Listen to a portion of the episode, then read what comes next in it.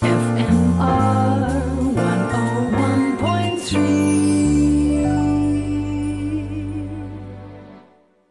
Green is brought to you by Galinda Moser of Remax Living. Hello again from me, John Richards.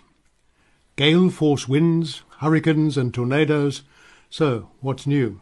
Nothing, but there are some observations you might like to make about the recent news stories covering extreme weather events in the U S A and South Africa.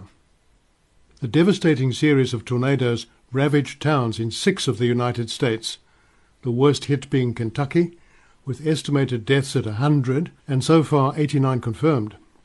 The ultra-contemporary Amazon company was involved in the disaster in the state of Illinois, with six deaths confirmed in an Amazon electronically operated warehouse.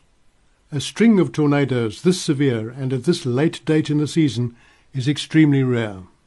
Coincidentally, and not causally linked in any way, a single tornado hit Eastern Cape towns of Fort Beaufort and Alice, which were extensively affected, with six hundred eighty-eight homes partially or totally damaged.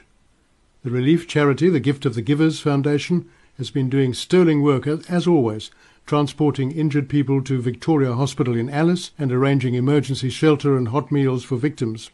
Fortunately, no fatalities reported, but huge disruption, some injuries, and living space for many poor people destroyed. Now, are these extreme weather events evidence of accelerating climate change? You've probably read or heard that quite a lot, even dare it be said here on Fine Music Radio.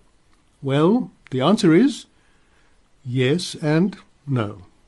Like so many environmental and natural science phenomena that are subjected to scientific inquiry, it's, well, complicated.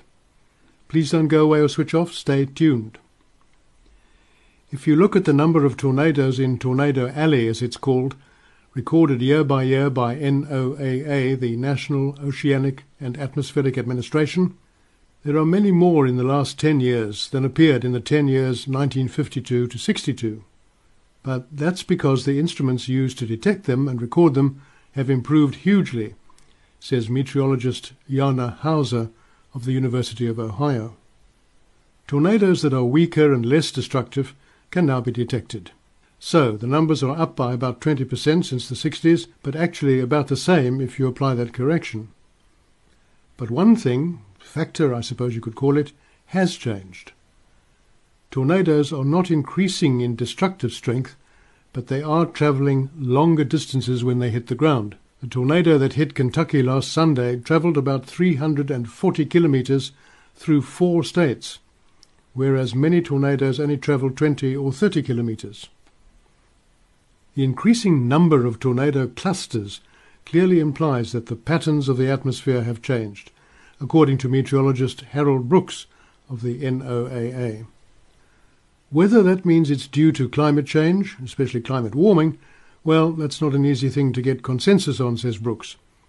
Scientists are reluctant to finger consensus on the basis of a few events, even if they are big and dramatic. So, tornadoes do not tick the climate change evidence box.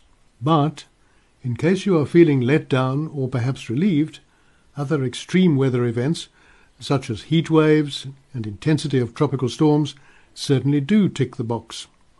And there's consensus here among scientists.